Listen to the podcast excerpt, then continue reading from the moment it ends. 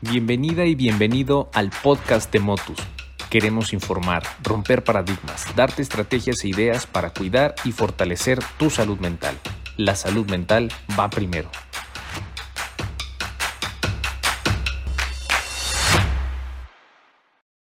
Eh, buen día a todas y a todos los que nos ven y nos escuchan. Estamos hoy este, con el doctor Alejandro Hernández Lira y para Motus es un privilegio tenerlo porque tengo que aceptarlo, doctor. Me puse a buscar así de que, a ver, una persona reconocida, este, relacionada con el enfoque cognitivo-conductual y este, pues me topé con que había un instituto, INCOSAME, este, y y que estaban dando, bueno, pues diplomados y ofrecen toda, este, todo, todo el proceso de capacitación.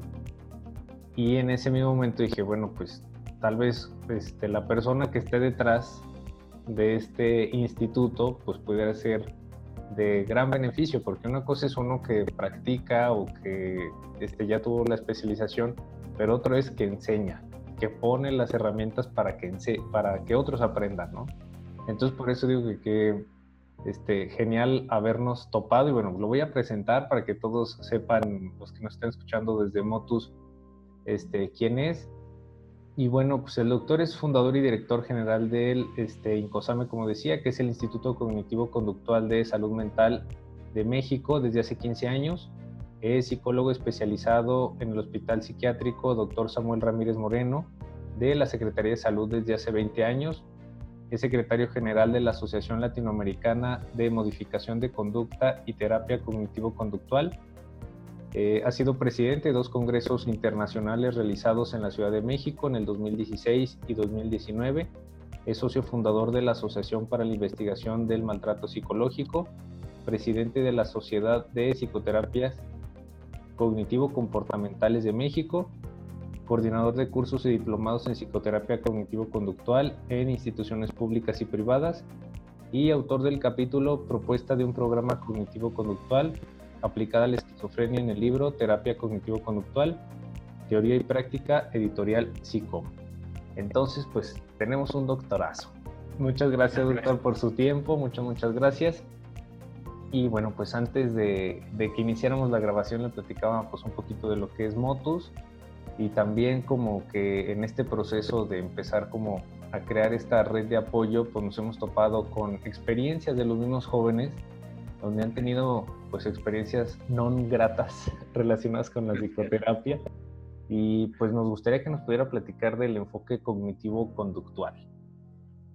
Ok, bueno, primeramente, muchas gracias Omar por la invitación, muchas gracias a Motus por por el honor. Para mí es un honor en la entrevista. Muchas gracias, ¿no? Que hayan elegido para entrevistarme y para poder orientar a los jóvenes en relación a lo que es el enfoque cognitivo-conductual y lo que es un bueno o mal terapeuta, cómo diferenciarlo. Pero, ¿qué es el enfoque cognitivo-conductual? Eh, en términos generales, digámoslo así, que la psicología clínica tiene distintas herramientas, perdón, distintos enfoques que son distintas formas de abordar un problema. De repente está el psicoanálisis, está la gestal, está este, las cuestiones em, de terapia humanista y demás. Dentro de estas corrientes está la terapia cognitivo-conductual. A mí me gusta comparar la terapia cognitivo-conductual con una navaja suiza, ¿no? Estas navajas muy bonitas que tienen un montón de herramientas dependiendo para lo que necesites, ¿no?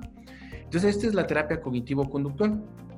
Tiene muchas herramientas para distintos problemas, ¿sale?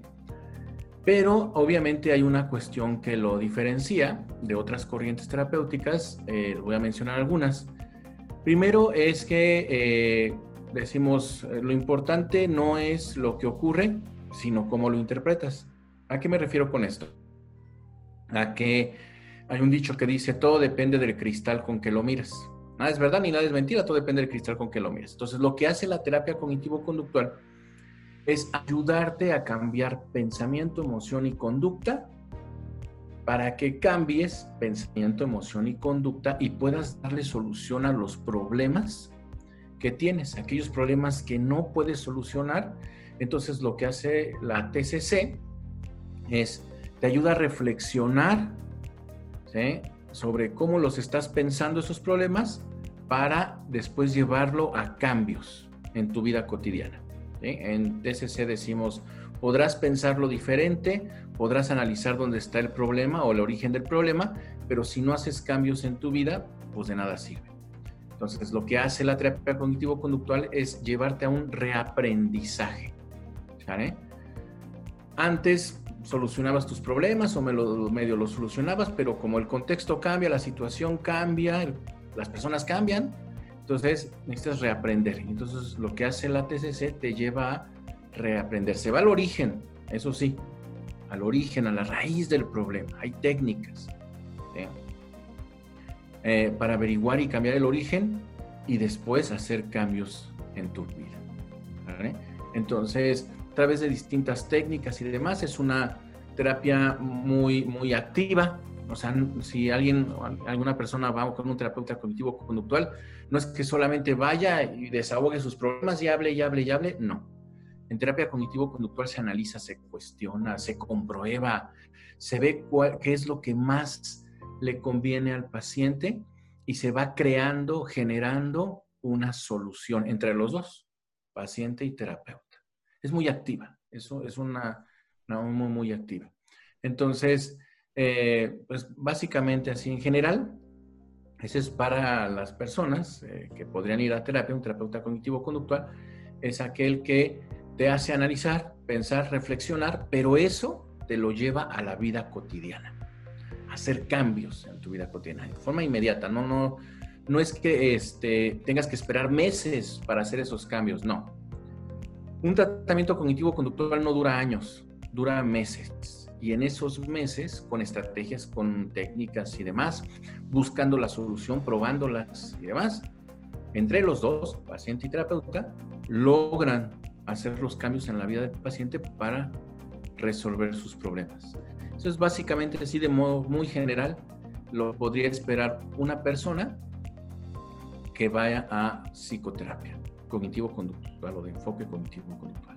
Claro, claro. Pues de hecho es de las psicoterapias este, de, denominadas como psicoterapias breves, ¿no? O sea, porque son, pues, este, tal vez no sé si es la palabra, pero como directo al grano. O sea, ¿cuál es el problema?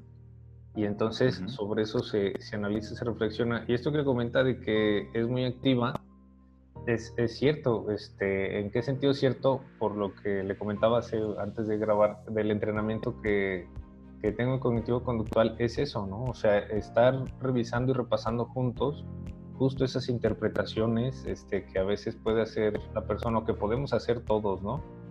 Y, este, y, en eso, eh, como que hay un mito, o sea, como que todos los enfoques tienen sus mitos, ¿no? Este, que, aquellos se van hasta la ya y el entonces y que estos andan bien, quién sabe dónde, bueno, hay de todo.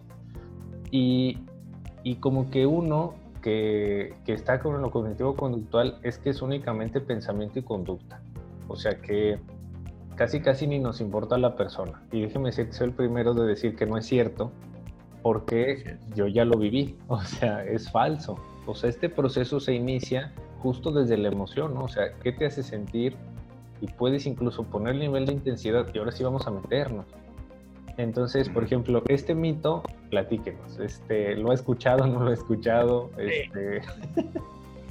Eh, aquí hay dos cosas que me voy a aclarar. Lo primero es que, eh, como dije hace rato, nos vamos al origen, ¿vale? Al origen del problema, a la raíz, para cambiar todo eso, desde, desde la raíz se cambia el problema. Y hacemos intervenciones o técnicas emocionales, cognitivas y conductuales.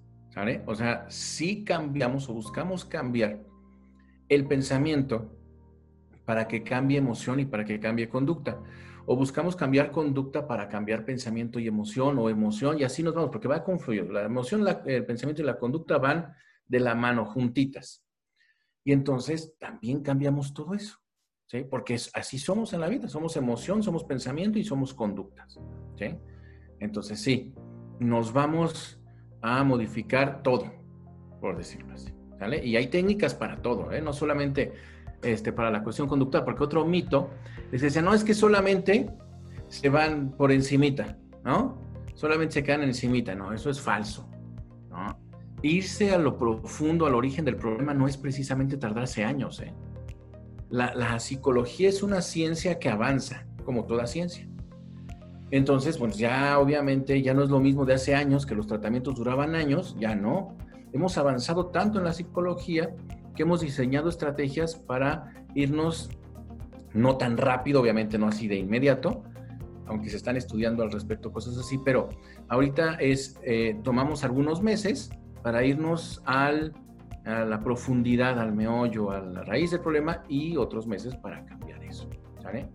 Y me permito aquí agregar, para las personas que, eh, intentan tomar psicoterapia y que no saben qué enfoque elegir.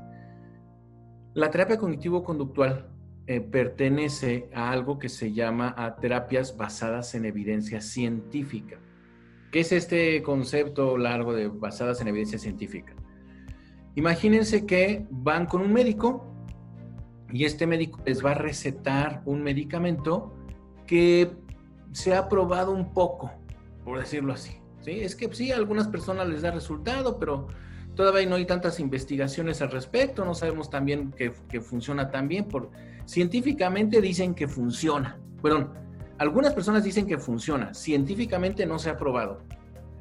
¿Aceptarías ese tratamiento? Decir, pues es que a fulanito y a fulanito y a fulanito les ha funcionado, vamos a ver, tómese, que vas con un médico, tómese ese medicamento y dirás, no, espéreme, ¿cómo vas a ver si me va a hacer bien o no? Nada más porque algunos dicen que sí. Las terapias basadas en evidencia son aquellas que llevan años de investigación comprobando su funcionamiento, su eficacia para el tratamiento. Entonces, una la terapia cognitivo-conductual es una terapia basada en evidencia científica. Llevamos años haciendo investigaciones para comprobar que realmente funciona lo que decimos que funciona. Entonces, eh, eh, hay, otros enfoques que platicábamos antes de la entrevista, ¿sí? pero lo importante es eh, saber que la terapia cognitivo-conductual está basada en evidencia científica, probada por decirlo. Excelente, muy bien. Y, por ejemplo, este, tal vez como que sería eh, interesante que nos pudiera dar como un intro de, de cómo, este, de alguna manera, a todos de alguna manera nos puede servir este, este tipo de proceso ¿no? de psicoterapia cognitivo-conductual, porque decía Ellis, si mal no recuerdo, que todos tenemos pensamientos irracionales, ¿no? Y que eso nos hace transformar nuestra realidad, este, o muy padre o terriblemente. Entonces, por ejemplo, de esos de los pensamientos irracionales que todos los tenemos y que si un día yo digo, quiero ir a psicoterapia, es que no es que esté loco, no es que esté tonto, no es que nada de eso, sino realmente porque tal vez estoy procesando la información de una manera un poco distorsionada. Ah, sí. Bueno, mira, eh, básicamente yo hago esta, este símil o esta analogía. Porque me dicen, es que todos necesitamos ir a psicoterapia. No, no todos. No todos. ¿Quiénes sí? Imagínate que vas en un barco y vas en el mar, ¿no? En tu barco, no muy grande, tu barco, un barco más o menos, ¿sí? Vas en tu barco y pues en el mar, que es la vida, ¿sí? Pues siempre hay tormentas, hay días soleados, hay días con mucha calma, hay días que hay huracanes, ¿sí? Si tú tienes, vas, llevas un rumbo y entonces con las herramientas que has aprendido de la vida, que te ha enseñado y demás, pues a veces entra agua al barco y tú con tus herramientas las vas sacando, vas sacando el agua de, de las tormentas que a veces entra agua y las vas sacando y pues ahí vas, ¿no? Si vas manteniendo a flote bien tu barco y bien sabes hacia dónde vas, no necesitas psicoterapia. ¿Sí? ¿Por qué? Pues porque vas solucionando, todos tenemos problemas, pero pues obviamente vas solucionando más o menos los tuyos, ahí los llevas, ¿no? Con lo que has aprendido, te han enseñado y demás, con los consejos que pides, pues ahora ahí vas. Pero ¿qué sucede cuando en esas tormentas entra mucha agua y tus herramientas no alcanzan a sacar esa agua y sientes que te estás hundiendo en tu barco o que ya perdiste el rumbo y ya no sabes para dónde. Si eres de esas personas, necesitas psicoterapia. ¿qué hace el terapeuta cognitivo-conductual? Te da herramientas, te ayuda y luego te da herramientas para que tú solito saques el agua. O redirijas tu, este, tu rumbo. Porque es importante. Un terapeuta cognitivo-conductual le enseña al paciente a ser terapeuta de su propia vida, ¿sí? a ser terapeuta de su propia vida cognitivo-conductual. O sea, uno les da las herramientas, les enseña lo que es la terapia cognitivo-conductual. ¿Para qué? Para que no nos necesite, no creamos dependencia. O sea, le enseñamos al paciente herramientas para que solucione sus problemas que lo llevaron a terapia y los futuros que se le presenten. Eso es algo que es muy cognitivo-conductual. Santo y seña, o sea, mira, esta técnica se llama así, sirve para esto, te voy a enseñar a aplicártela, luego se le deja que él se la aplique solito, ¿sale? Y ya aplicándola en su vida cotidiana, todo, le aprende, ¿sí? Y va aprendiendo técnicas, técnicas para solucionar tantos problemas que se le presenten en la vida, ¿sale? Entonces, bueno, eso es eh, en cuanto a si necesitas o no psicoterapia. En cuanto a lo que decía Albert Ellis, que es una de las corrientes, la terapia racional emotiva conductual, es una de las corrientes de la terapia cognitivo-conductual, decía, tenemos pensamientos irracionales. ¿A qué le llamaba él irracionales? Aquello que es poco lógico, empírico y poco funcional. Nosotros procesamos la información y sacamos nuestras conclusiones. ¿Sale? Cuando esa conclusión nos ayuda a seguir adelante, nos es muy funcional. Pero cuando esa conclusión nada más nos complica la vida y nos genera más problemas, eso es a lo que Ellis le llamaba, de grosso modo, decirlo así, irracional. Eh, lo explico así de, forma sencilla, pero básicamente es la forma en cómo piensas te ayuda a, solucionar los problemas de tu vida y a crecer como persona en todos los ámbitos. Si tú estás creciendo en el ámbito personal, familiar, este, profesional, como papá, como mamá, como hermano, como hijo, como profesionista o como trabajador, si no eres profesionista pero tienes tu oficio y demás, si vas creciendo, adelante, vas bien, ¿no? Vas muy bien. Pero si sientes o piensas que la forma en cómo estás reflexionando sobre la vida no te permite avanzar o no logras avanzar, y no sabes de qué otra forma pensar para poder avanzar, vas con un terapeuta cognitivo-conductual. Excelente. Creo que eso va a ayudar como mucho a, ir identificando, pues tal vez como esa darse cuenta, ¿no? este, creo que las analogías ayudan bastante. Y, y, por ejemplo, ahorita este, comentaba de que, bueno, eso es como un enfoque. O sea, dentro de en lo mismo cognitivo-conductual, ¿hay enfoques? Entonces, esa es la pregunta. Hay enfoques. Ok. Ah, ah, es que decimos terapia cognitivo-conductual, pero deberíamos de decir terapias cognitivo-comportamentales o cognitivo-conductuales. ¿Por qué? Porque hay distintos enfoques. O sea, hay distintas personas que comparten ciertos lineamientos entre ellos. ¿Cuáles son los lineamientos? que se utilizan técnicas cognitivas, emocionales y conductuales para cambiar emoción, pensamiento y conducta. Que un reaprendizaje, eh, bueno, que un aprendizaje previo ya no nos funciona, entonces hay que reaprender. Que se abarca la, la cuestión de pensamiento para modificar emoción y conducta en la vida cotidiana. Eh, que todo aprendizaje está mediado eh, o depende de si piensas que te, que te, va a servir para solucionar tus problemas, lo aprendes, si no, no. Hay distintas cosas que comparten, ¿sí? Pero obviamente hay distintos autores que algunos le ponen más énfasis en alguna cuestión cognitiva, otros en la más en la cuestión emocional, otros en la conductual, otros plantean nuevas técnicas.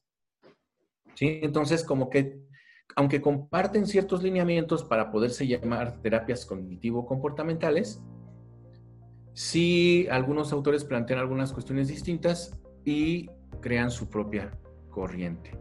Digamos que eh, poniendo distintos enfoques o respetando las bases, pero eh, haciendo cosas nuevas. Está Albert Ellis, que, ya falleció, con la TREC, terapia racional emotiva conductual. Está Beck, que todavía está vivo, con la terapia cognitiva, por ejemplo, ¿no? Está Arthur Freeman, que acaba de fallecer desafortunadamente, eh, con la terapia basada en esquemas. Y así podría nombrar varios, eh, eh, pero que comparten ciertos lineamientos. Por eso se puede ser llamar terapias cognitivo-comportamentales. Excelente, muy bien. Y este, eso también yo para modificar mi lenguaje de cómo lo hablo y lo digo, este, nos ayuda a todos. Y eh, ahora, ¿qué, ¿qué tendríamos que estar atentos, doctor, de decir, si estoy con un buen psicoterapeuta, no necesariamente tal vez como desde el enfoque. Si lo pudiera decir desde el enfoque estaría increíble porque, bueno, estamos siguiendo como el caminito, ¿no? Este, ¿a qué tendría yo que estar atento de decir, creo que este camino por el que me andan acompañando, me andan ayudando, tal vez no es el mejor, este, como, no sé, alertas, ¿no? En este, en este proceso de la psicoterapia. Ok. Eh, sí es importante, y lo voy a decir primero de forma general y luego me voy a enfocar a lo cognitivo-conductual.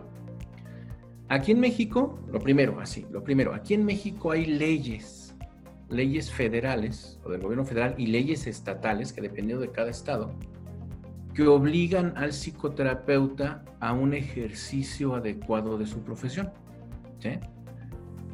¿Qué leyes hay? Digo, eh, eh, eh, si tú eres paciente o quieres tomar terapia, pues no tienes por qué conocerlas, pero te las platico. Primero tienes que tener maestría para ser psicoterapeuta. Si terminas la licenciatura, así es, licenciado en psicología, no puedes dar psicoterapia. Según la ley, no puedes dar psicoterapia. Necesitas hacer una maestría en psicoterapia. ¿Vale? Haciendo un símil, es como si te dejaras operar del corazón por alguien que acaba de salir de la licenciatura en medicina. Así te la pongo, ¿no? Entonces dices, no, espérame, o sea, necesitas hacer una especialidad y seguir estudiando. Es igual, es igual. Y es igual, y les digo, alguien, alguno de mis compañeros que es licenciado y que no hace una maestría puede decir, no, no, pues es que yo ya tuve la suficiente, este, preparación en la licenciatura y mi escuela o mi universidad es eh, muy buena y entonces yo ya puedo dar psicoterapia. Estás equivocado porque, por ejemplo, acaba de pasar el Día Mundial de la Prevención del Suicidio. Y entre las cosas que yo les decía es, si tú no estudias lo suficiente y llega alguien con una planeación suicida, la vida de juego, está en juego la vida de esa persona. Y tú tienes los dados entonces tú decides. Si, te avientas a dar psicoterapia, si deseas dar psicoterapia sin estar preparado, puedes arriesgar la salud mental o la vida de un paciente. Así te la pongo. Entonces, eh, la ley implica que no puedes dar psicoterapia si no tienes la maestría. Empezando por ahí. O similar. ¿Qué es similar?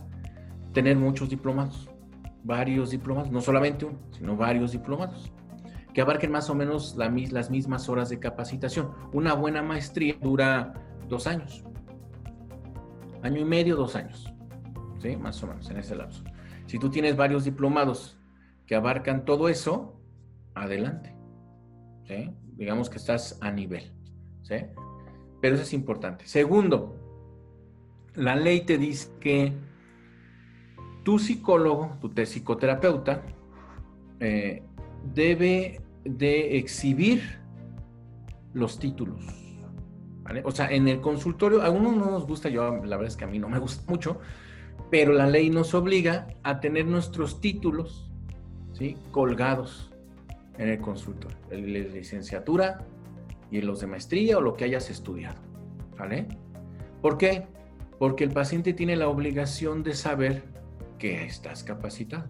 Bueno, tiene el derecho, perdón, tiene el derecho de saber que estás capacitado y tú tienes la obligación de demostrarlo. O sea, si eres eh, paciente o vas a tomar terapia, sí es válido y estás en todo tu derecho de preguntarle a tu terapeuta dónde estudió y qué estudió.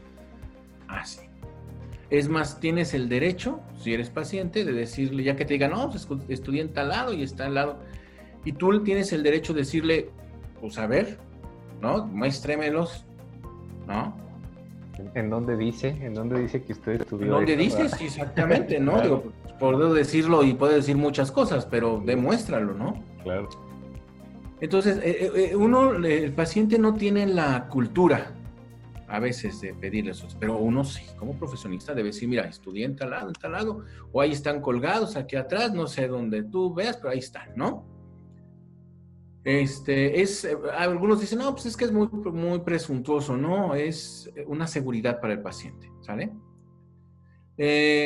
decíamos hace rato antes de la entrevista, esto es una ciencia, la psicología es una ciencia basada en evidencia, ¿sale? Como toda ciencia. Entonces, aquellas intervenciones que no están basadas en evidencia, como flores de Bach, y así aquí me voy a permitir decirlo, flores de Bach, constelaciones familiares, Reiki, este, eh, esta de las vidas pasadas em, y otras cosas que ni siquiera son materia en licenciatura, no son materia, o sea, es este como si como si un ingeniero llevara, dijera, no, pues yo soy experto en hacer pastelitos de lodo. Esa no es materia en su licenciatura de ingeniería, digámoslo así, ¿no? Entonces, como si un médico dijera, pues este, te voy a hacer una limpia, ¿no? pues eh, no hay una materia de cómo hacer limpias en la licenciatura de medicina. que se enojen mis compañeros que hacen flores de Bach y todo eso, pues así es, ¿no? O sea, no es algo que esté basado en evidencia. No hay suficiente evidencia científica que demuestre que estos enfoques, que, estos, no, no son enfoques, perdón, que esas intervenciones que acabo de mencionar sirvan.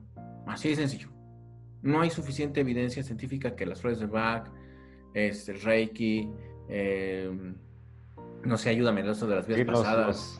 Los, arcángeles, los ángeles, sí, o sea, porque no, no hay, este, tal, tal vez es otro campo, o sea, es un campo, pues, no sé, tal vez la palabra es más esotérico, más espiritual, más en ese rollo, pero realmente, digo, al menos yo en mi, en mi licenciatura, como bien dice, pues a mí no me enseñaron ni flores, ni, ni arcángeles, ni en, la ni en la maestría en psicoterapia tampoco. Ni, neurotarot, por ejemplo. ah, ese, ese, no me lo sabía para que vea.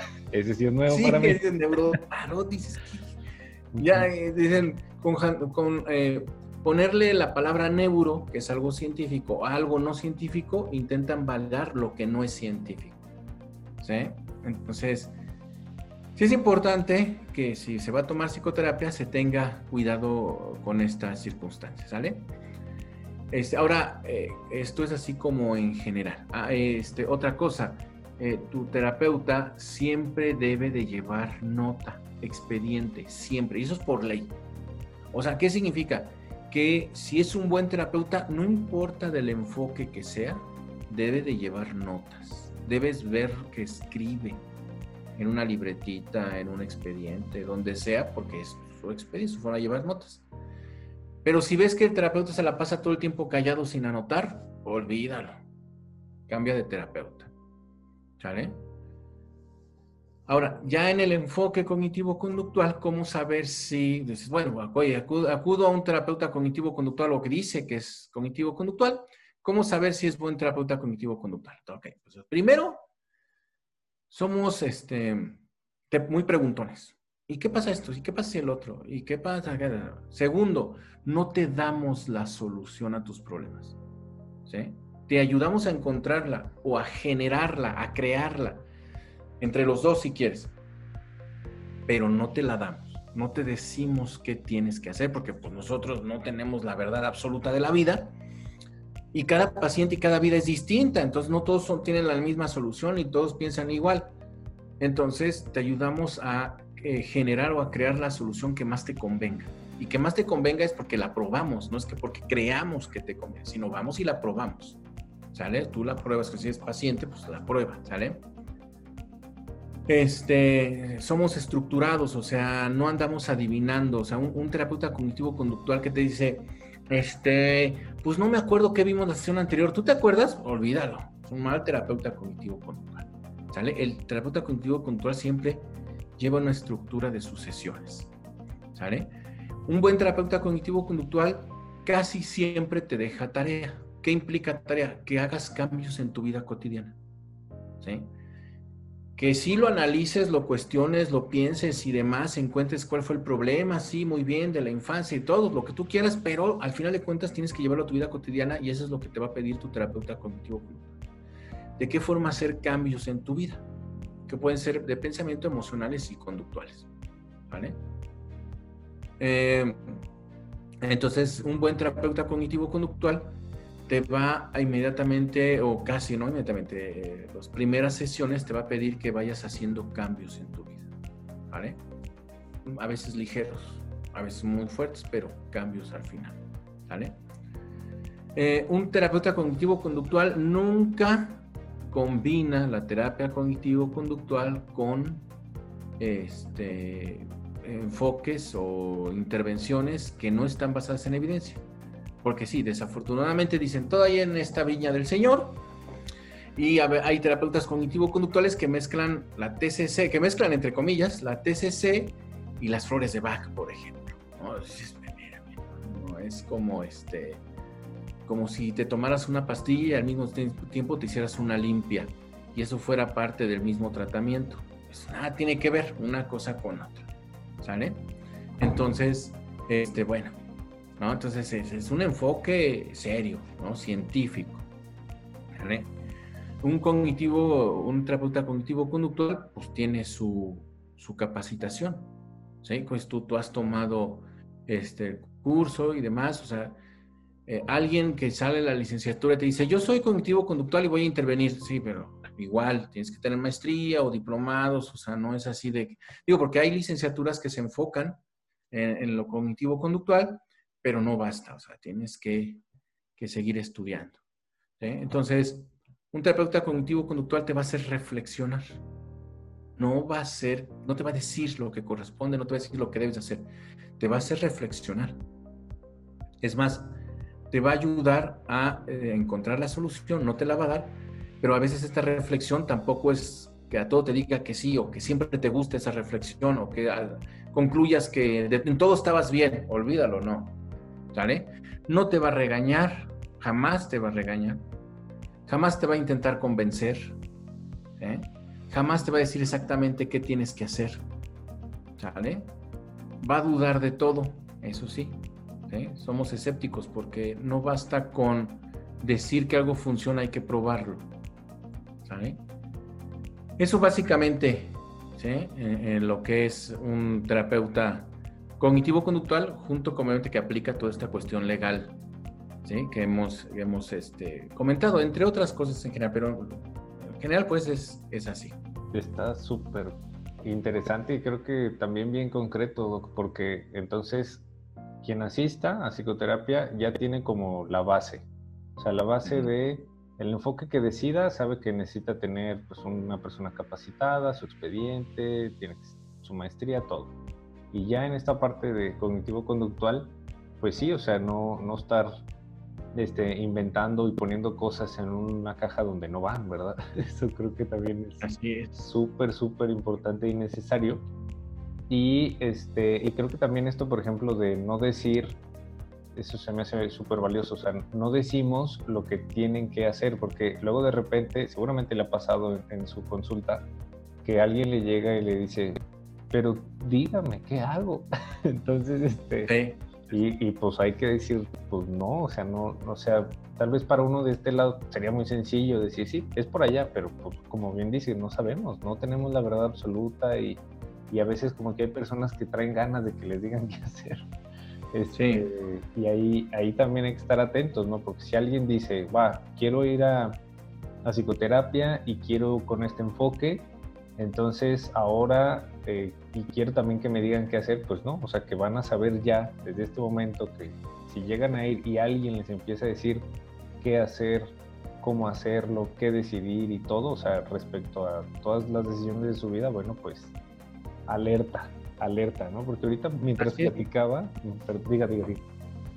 Perdón, perdón la interrupción, es que me faltó agregar algo, me acordé un terapeuta cognitivo conductual en la primera sesión te va a decir, en la primera o la segunda, porque a veces es necesario algo, alguna más sobre, para hacer el diagnóstico, pero te va a decir qué tienes, y te va a explicar por qué cree que tienes eso.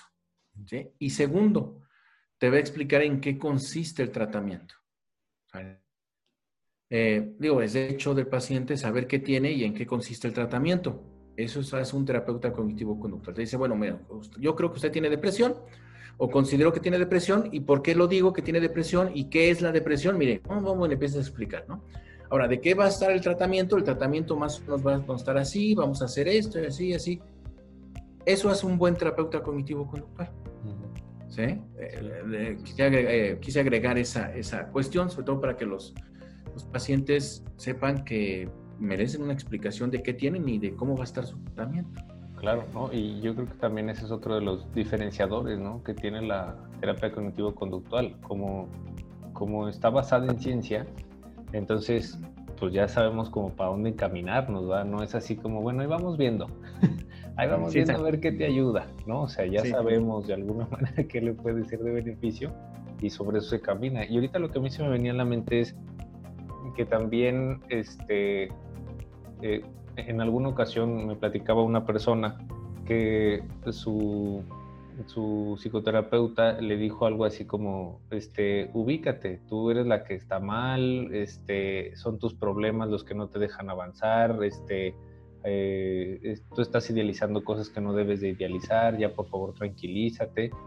Cuando me platicó eso, yo me quedé así como, amiga, alerta, alerta, alerta, ¿no? Este, porque, o sea, una parte es no dar consejos, pero otra parte es casi, casi como agredir, o sea, porque tampoco hacemos eso, o sea, tampoco es, ahí te va y te voy a lanzar el trancazo más doloroso de tu vida para que te ubiques, pues no vamos por eso tampoco, ¿va? Pues bueno, es un error. Pues, ¿Usted qué piensa de esa experiencia? de eso que le Pero sí me ha tocado pacientes que llegan con, de otros colegas y me dicen, no, pues es que este, a mí el terapeuta me dijo que estaba mal en esto y que tenía que cambiar esto. Y yo pregunto, bueno, este, ¿lo dijo o tú entendiste eso? Digo, porque puede ser que la forma de, de, del paciente sea esa. Dice, no, no, no, mire, le voy a decir lo que me dijo exactamente el, el terapeuta. Me dijo esto, pa, pa, pa, pa, Digo, también tienes que tener la duda si eso entendió el paciente o realmente eso lo dijo el terapeuta, ¿no? Y entonces dicen, y hasta me regañó, porque me regañó, me dijo esto, esto, esto, esto. Dije, no, o sea, digo, ok, es su, su intervención, está bien, ¿no? Y yo le pregunto al paciente, ¿te dio resultado? No, pues no, no me dio resultado. Ah, bueno, pues entonces no sirvió. Excelente pregunta. ¿No sirvió? Entonces, aquí lo que te sirve, ¿no? Claro. Este, por ejemplo, eh, voy a hacer un símil, por ejemplo, ¿no? En Alcohólicos Anónimos, ¿sí? Que van, se plantan en la, en, la, este, en la tribuna, dicen lo que tienen que decir, se desahogan, y entonces hay una retroalimentación la mayoría de las veces, una retroalimentación que a veces parece regaño, a veces es con groserías, a veces es, ¿no? Los que conocen este, Alcohólicos Anónimos, sí, ¿no? algunos les funciona y algunos no. Si eso te funciona, perfecto, está bien, ¿no? Pero tratándose de terapia cognitivo-conductual no hacemos eso. O sea, es un enfoque científico, como dices tú, basado en evidencia, pues. Digo, porque la psicología es una ciencia, pero basados en evidencia, técnicas probadas, pues, de que sí funcionan, ¿no? Ya con investigaciones y demás. Pero entonces no, no, no, no regañamos, no damos consejos. Eh, eh, que como terapeuta a veces dices, ah, yo creo que es, es válido eh, hacer hipótesis, ¿no? yo creo que esta persona le está dando demasiada importancia a esto, yo creo que esta persona no se ha dado cuenta de esto. estableces hipótesis de trabajo. ¿eh? No significa que tú le digas al paciente, no, ¿sabes qué? Deberías de cambiar esto, yo creo que estás enfocándote demasiado en esto. No, no, no, no. Lo vamos llevando a que descubra, que eso es muy cognitivo-conductual, a que descubra cuál es la mejor solución o que descubramos entre paciente y terapeuta, porque uno plantea hipótesis, pero hay que comprobarlas. uno va junto con el paciente descubriendo cuál es su mejor solución. Uno no la da por hecho, porque lo que decíamos, uno no, no tiene la verdad absoluta como terapeuta. El que tú aconsejes al paciente, el que tú le digas qué es lo que debería de ser, es creerse que uno tiene la verdad absoluta de la vida y eso no es cierto. Claro, exactamente. Creo que también eso es súper valioso que, que, lo pueda decir. Bueno, qué padre que lo dijo, pues, porque eso está igual, alerta, ¿no? Alerta en un proceso. alerta.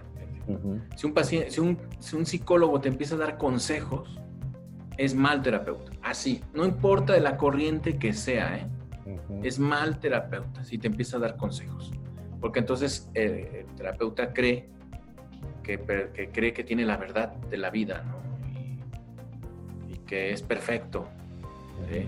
Eso es algo de los que, este es otro mito, de los terapeutas en general, no somos perfectos, ¿eh? también tenemos nuestros problemas, también hacemos berrinches, también nos desesperamos, también nos angustiamos, pero un buen terapeuta cognitivo-conductual se autoaplica sus herramientas.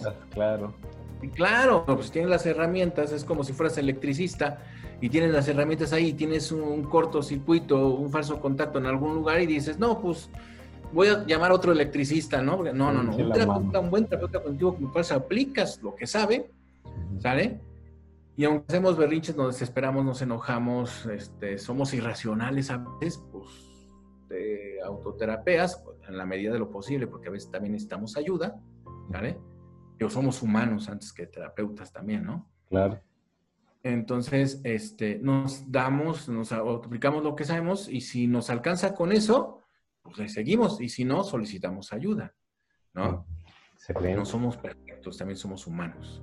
Genial, genial, genial. Doc, pues en estos últimos minutitos, este, ¿algún libro, alguna película, algo que nos recomiende como para fortalecer nuestra salud mental, para estar conociéndonos más, etcétera?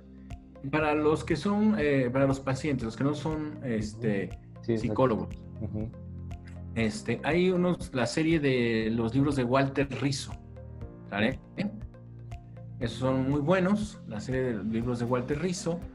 Este, algunas películas que te hagan reflexionar y cambiar cuestiones de tu vida, ¿no? No solamente reflexionar o no solamente que te provoquen la emoción, sino que te digan, pues, o que te sugieran, te sugieran qué cambios pueden hacer en tu vida. Este, películas, realmente ahorita no se me viene a la mente, perdón alguna. Este, pero, eh, por ejemplo, en el caso de adicciones, la de este. Ay, la Sandra Bullock, ¿cómo se llama esa Sandra Bullock? Eh, la de Precious, algo así. Donde, ¿sí? ¿Esa? No. no, que ella es, está acusando por un abuso de sustancias y que la internan no sé, la buscamos y la ponemos. Bueno, sí, ¿sale? Claro. eso permite cierta reflexión y te va diciendo ella en el, transcurso de su abuso de sustancias, en este lugar en donde está, se da cuenta de varias cosas. Esas películas te ayudan a reflexionar y a plantearte cambios en tu vida. Eso mm. es importante. Puedes reflexionar, pero si no haces cambios en tu vida, de nada sirve. Entonces hay que llevar a hacer cambios en tu vida. ¿Sale? Perdón lo de las películas, es que ahorita no, no, no. yo, yo decía libros, películas, de todo. Creo que hasta Sandra Bullock ni sale en Precious. Creo que sale en otra. Este, sí, Precious es otra película. Sí, no, ya. Yo mire, nos pusimos en la sintonía, que, no, nos fuimos. No, pues muchísimas gracias de verdad. Muchas, muchas gracias por su tiempo, este, por su entusiasmo, porque la verdad creo que eso también ayuda un montón en decir, este, me importa lo que hago, me gusta lo que hago y entonces eso se nota. Así que muchas, muchas, muchas gracias. No, pues gracias a ti por la invitación, ¿sale? Y este, ojalá y esto que acabamos de conversar y todo, le sirva a muchas personas, ojalá y sí, ¿no? Sobre todo para saber si están tomando un proceso terapéutico, saber si su terapeuta les va a realmente ayudar o no, o este, si deciden tomar un proceso terapéutico o van a tomar un proceso terapéutico, sepan este, realmente cómo diferenciar un buen de mal terapeuta y aprovechen el tiempo y no se lleven una mala experiencia, porque de repente si les cuesta trabajo tomar un proceso terapéutico y tienen una mala experiencia, pues les va a costar más trabajo. Exacto. ojalá les funcione esto que acabamos de comentar. Seguramente sí. Muchísimas gracias, Doc. Un abrazo a la distancia y un gusto, porque bueno, pues yo no tenía el gusto. igualmente, igualmente. Y hay que seguirse cuidando. Eso sí, eso sí.